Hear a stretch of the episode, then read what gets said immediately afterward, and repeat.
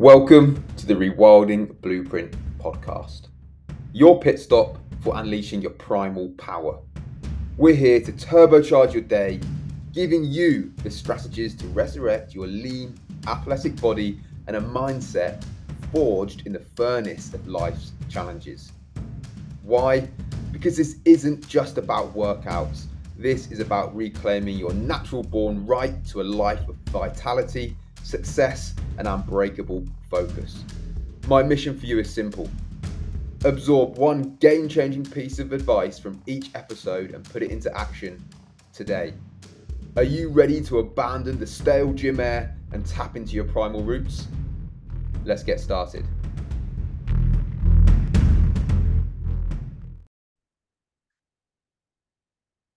Welcome, everyone. So this Wednesday, we are going to delve into a powerful perspective shift, which I found really useful myself and was definitely something that I struggled with when I've been, setting stuff up, getting stuff running, and essentially wanting to move forward with stuff myself. And this is essentially from moving beyond just addressing our needs, right, to actually declaring what we want, right? It's about stepping out of survival mode and into a state where we can really thrive. And essentially, this is actually just going to tap into that age-old saying that, if you don't ask, you don't get, essentially. If there's something that you want, well, you need to be willing to go and ask and move forward and do something to grab hold of that. And I think the biggest thing we can look at here, and this is something I've touched on a fair few times, is moving from that scarcity mindset to a much more of an abundance mindset. So saying, hey, there is enough of this to go around for me to be able to actually have what I want. I don't need to hold back from what I want because there's not enough to go around for everyone. So I'm just going to get by with what I need. If we think there's only enough for people to get by, then there probably is. But actually, right, we want to be looking at this from a point of view of abundance. So when you're living from a place of need, right, that's like surviving on breadcrumbs, when actually you have the skills to go and bake a loaf of bread.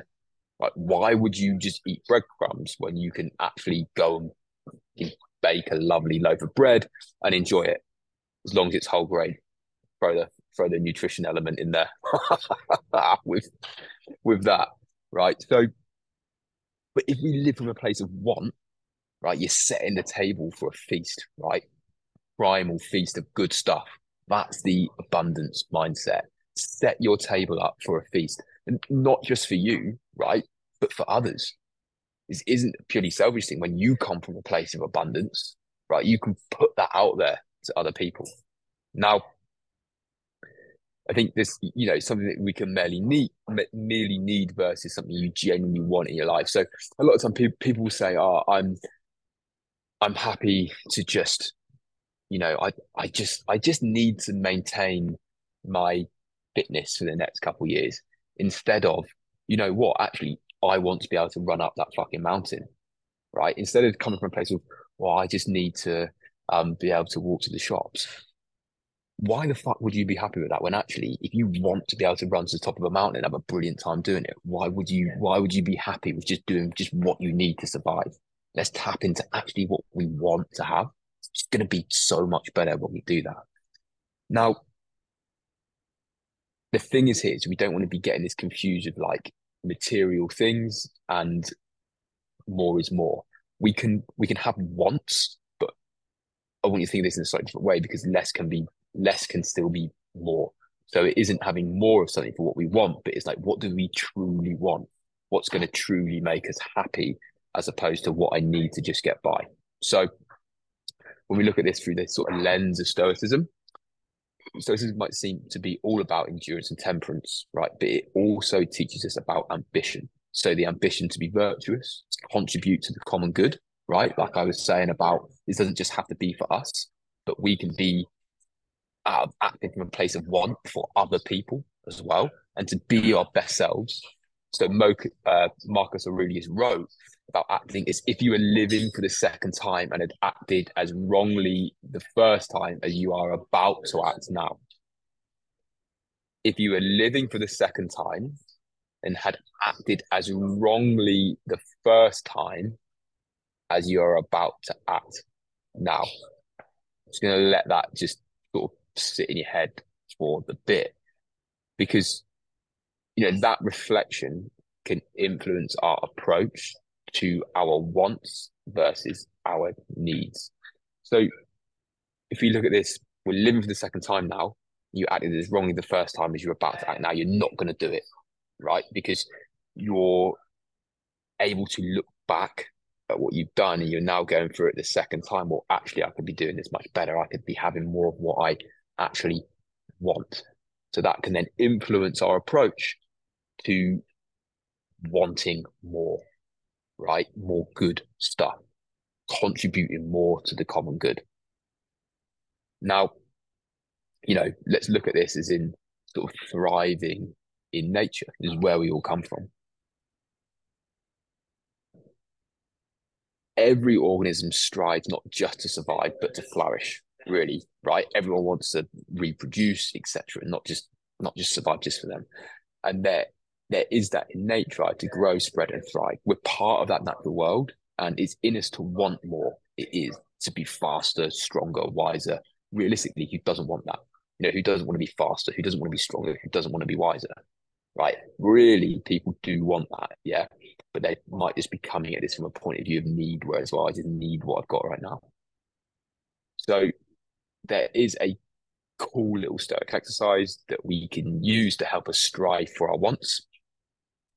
And this is, I'm sure I get the pronunciations wrong for these, but I'm just going for it anyway.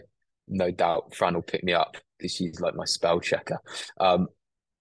Premeditatio malorum, right? The premeditation of evils. It teaches us to anticipate potential failures and setbacks, not to dwell on them, but to understand and accept them as part of the journey towards what we want. I feel a lot of this is essentially getting okay with failure to allow us to push forwards to what we want, right? Because if we're, and this is a great frame for this that I find really useful. If you want more and you're moving towards what you want more of, to be able to own that success. So to be able to own that success, you also have to be able to own the failure. If you're not willing to own the failure, then you have no right to also own the success. And I think that's a really, really cool way of looking at it. So when you, like, if you're not willing to own the failure, well, then the success means nothing to you, right? There has to be something on the table. There has to be some skin in the game, right? To create that success. Otherwise, everyone would do it. So by anticipating the potential failures and setbacks, by being willing to own your failure, right? Not to dwell on it, but to own it and accept it. As part of that journey, we can go on to achieve more of what we want. If we're not willing to own the failure and the success, we can never actually move from that place of abundance and get what we really want, right? So thinking about a goal that's a want, not a need, right? Visualizing those challenges, right, in pursuit of this goal can be really powerful. Essentially, this is pre-planning, right? We're looking at, here's what I want to achieve, not what I need. Here's what I want to achieve, right? What challenges are going to crop up when I go after what I want, right? What challenges are going to crop up when I go after what I really actually want, as opposed to just what I need? If you're getting by on just what you need, you're probably not going to be faced with any challenges. How fucking boring is that? Right? How boring is that if nothing ever challenged you because you only went after what you needed, as opposed to going after what you wanted, right? So if you're looking at stuff and there's no challenges jumping out at you, right, you're probably just going after what you need as opposed to what you want. If you want something, right, we want things because there's roadblocks in the way. So we need to preempt those roadblocks to overcome them. Cool.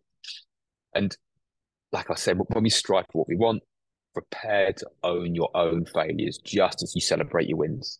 So when you like celebrating a win is fucking awesome. I love it. I genuinely think people should do that more often, especially a lot of people in the blueprint. That's something they're not very good at, celebrating their wins. We should be. You should be proud of your achievements, right? But we should also be able to take full responsibility, right, for what we've got wrong. Because there's absolutely nothing wrong with getting something wrong. There isn't. There genuinely isn't. If you're getting stuff wrong, that means you go in for what you want, not what you need. But you have to be able to step back and then take full responsibility and accountability for that. So just like a really small scenario here, which everyone would have experienced. And I'm not going to call it road rage, right? That might be a bit strong. But you know, like when you're driving along, and I've been there, driving along, and I have cut someone up, done something I shouldn't have done, right? My fault. And you just say, yeah, sorry, like I cocked up there. Sorry, put my hand up and I apologize. Cool, no worries. I tell you what really like grips me, like when I'm driving, someone cuts me up and I'm like, come on, mate. And then they like flip me the finger back. That's when I'm like, right. Right, mate, you could have just said, of course, using stoicism, I don't rise to that, right? And of course, I 100% manage my emotions in a healthy and constructive way. And I realize that the only thing that I'm in control of here is my response to the situation. Like, of course I do that. But then, you know, it is that thing, like if they're just gone, oh yeah, you know what, sorry, my bad. Like there literally is no problem then, right? Because they've gone, yeah, you know what, won't do that again. And I think that's probably the easiest to understand example of this is what, you know, if someone owns up and takes responsibility of their actions, go, no, that was 100% my fault, my bad, then all of a sudden there's not a problem anymore. Like that problem is solved. Is when people try and act or when you try and act like that wasn't quite your fault, or you're only taking sort of like 50% responsibility for something. And I just think there's a difference between responsibility and fault as well, I believe, anyway. Like something can not be my fault, but it can still be my responsibility.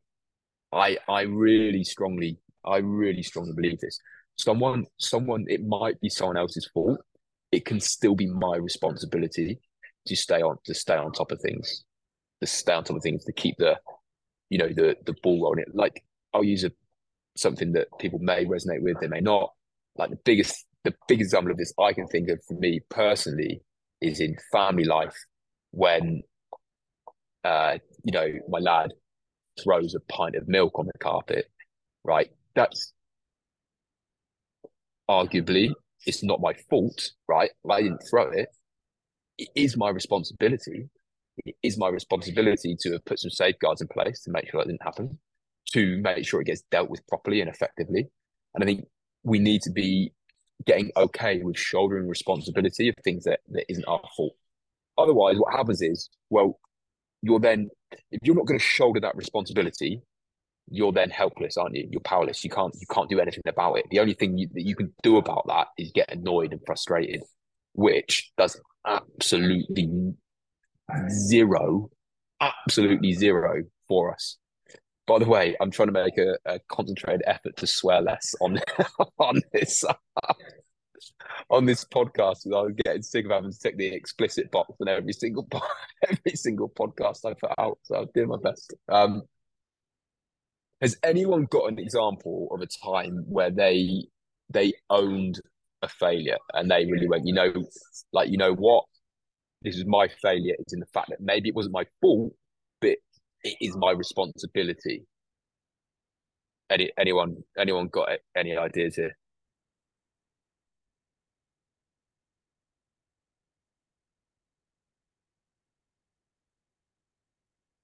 Chris, going for it.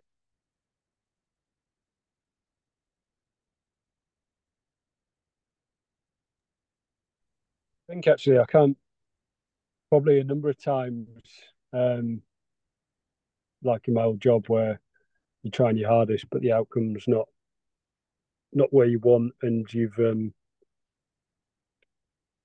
it's maybe nobody's fault. For example, things going wrong on like a construction site I worked on. We had a series of just catastrophes basically that were down to a terrible site foreman, but ultimately me reporting to the higher ups is that wasn't really an excuse, and I had to be, you know, a lot more laser focused on that person and watch them closely once we got a new one. And that,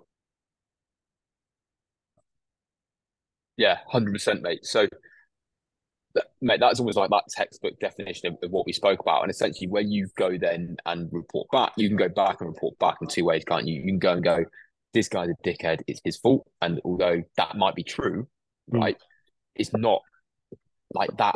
So what? Like, so what? What do I want to get out of saying that? It achieves nothing.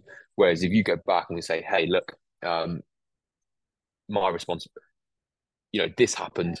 This is what I'm doing about it in the future to stop it happening again. Well, then we just completely own that, and we've already created, right? It's now okay. It's been like we've created a system there. So look, what I'm going to do now, because I'm a big fan of, you know, diving into some stuff in more detail, but I also appreciate some people listening back on the podcast aren't going to want to, well, mainly listen to me and R as I try and think of problem solving and stuff. So I'm just going to close it off. And then I'm going to stop recording, and then we'll like have a bit of a conflab. But I think the biggest takeaway, like by pursuing our wants as opposed to our needs, we expand our capacity to achieve and enjoy life's richness. Yeah. So let's not settle for the bare minimum. Let's reach for what we truly want. And the biggest thing here, if there's something that we want, fucking go and ask, right? Go and ask. Mate, do you want more from me as your coach? Great. Ask. What do you want more of? Brilliant. Don't be scared to put your hand up. Do you want more from your partner? You can ask them, communicate that I want more of this, right? I want more of this because I want to be developing. Do you want more responsibility? Ask. You know, there's something we want. We have to be willing to go and do the work, and put your hand up. And actually a lot of the time, that is actually stepping out of your comfort zone. Max, we actually touched on this yesterday in a few voice notes. Like, yes, getting in ice bath and stuff, yes, it's not pleasant. But a lot of the time I wouldn't say it's actually getting out of your comfort zone. 9 times out of 10, what's actually much more uncomfortable is saying, you know, I want this. Because we're conditioned to not ask for stuff. So, you know, like, actually, I want this. I want more of this. Super important takeaway. Ask for what you want.